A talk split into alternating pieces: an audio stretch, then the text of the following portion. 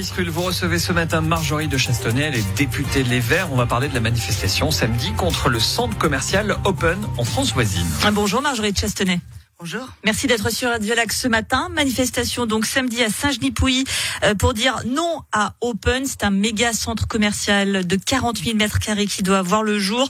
Vous avez participé donc à l'élaboration d'une motion pour que le Conseil d'État s'oppose à ce centre commercial. Un centre commercial qui est donc en France. De quoi vous mêlez-vous?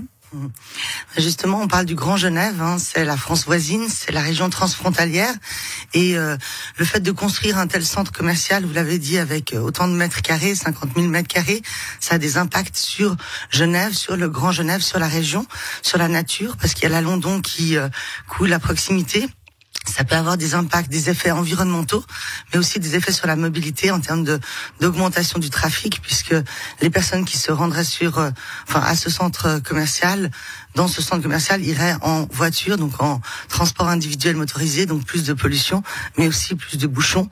Donc ça a des conséquences euh, sur euh, sur Genève en termes économiques aussi ça a un impact important pour les petits commerçants. Donc, si je vous suis, au nom du Grand Genève, les Français pourraient se mêler des pistes cyclables, des limitations aux Français, des limitations aux frontières qui empêchent leurs ressortissants d'aller à Genève, qui embouchent leur propre, leur propre route dans ces cas-là.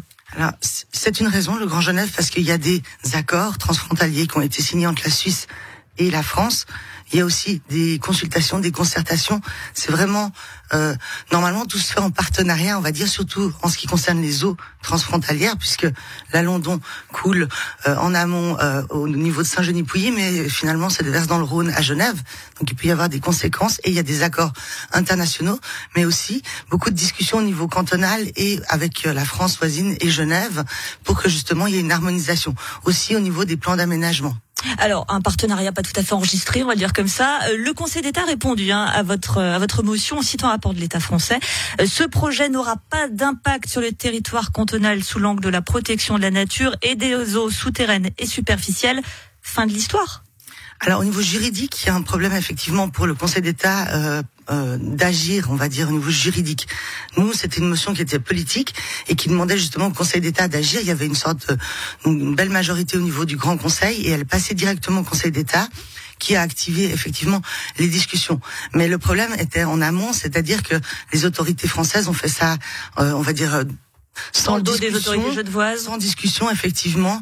Et, et c'est ça qui est dommageable. Donc on pourrait dire que le côté positif, c'est que désormais, on espère qu'il y aura des discussions au préalable et qu'il y aura plus de construction de, de centres commerciaux. dire quoi qu'on est un peu vexé finalement, qu'on ne nous ait pas consulté, qu'on ait fait ça un petit peu euh, ah, derrière notre dos en disant peut-être que ça se verra pas si un centre commercial de 48 mètres carrés qui voit le jour vers Genève. Alors c'est pas une question d'être vexé, mais c'est vrai que c'est une question de, de respect en fait mutuel, puisqu'on est censé être quand même une communauté, une agglomération. Vous le dites on en doute un peu quand même. Hein. Quand il y a des centres commerciaux comme ça qui sont construits sans discussion préalable, sans, euh, on va dire, euh, euh, concertation, et puis pour essayer de trouver des accords, et puis voir quels sont les impacts environnementaux surtout, je pense qu'effectivement, il y a des améliorations à faire en termes de collaboration.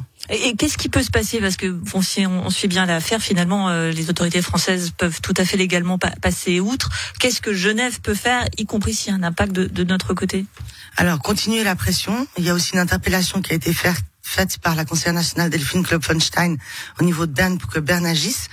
Berne s'est beaucoup appuyé sur Genève aussi, mais il y aura un suivi. Donc c'est essentiellement en dépression politique. Là, il y aura une manifestation, donc il y a de la mobilisation pour faire prendre conscience qu'effectivement, il y a une majorité de personnes qui ne souhaitent pas ce centre commercial, puisqu'il en existe déjà un grand nombre, et puisque ça a un impact quand même sur l'environnement et on va dire sur euh, la mobilité, que ce soit au niveau euh, local, hein, de Mérin, mais aussi de la région de, de Ferney-Saint-Genis-Pouilly, mais aussi au niveau de Genève.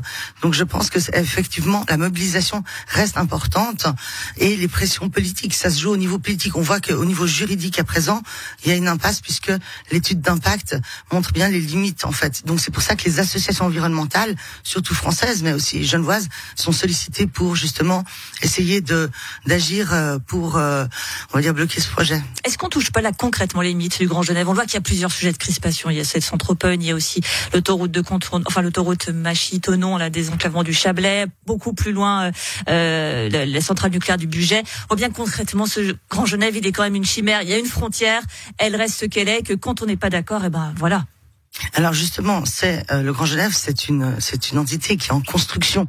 Ça se fait pas du jour au lendemain. Ça, on le voit bien. et effectivement, il peut y avoir justement des points de désaccord, mais on voit bien que même au niveau français, au niveau national, Macron avait déclaré un, un, moratoire sur les centres commerciaux. Donc il y a aussi une politique nationale française qui ne souhaite plus de ces centres commerciaux. Donc ça devient un peu de la politique locale et c'est à ce niveau-là, vu que c'est local, qu'il faut discuter en partenariat et en concertation, puisque finalement ça a un impact sur toutes les populations genevoises, françaises, donc les, les, les populations de, du Grand Genève. Euh, je vais me permettre de terminer par une question un peu taquine. Allez, euh, on résume. Les Verts sont contre les centres commerciaux, contre les voitures, contre la croissance, contre les centrales nucléaires, même si nous allons être au manque d'électricité, contre le méga collisionneur de particules du CERN, contre la cité de la musique et j'en passe.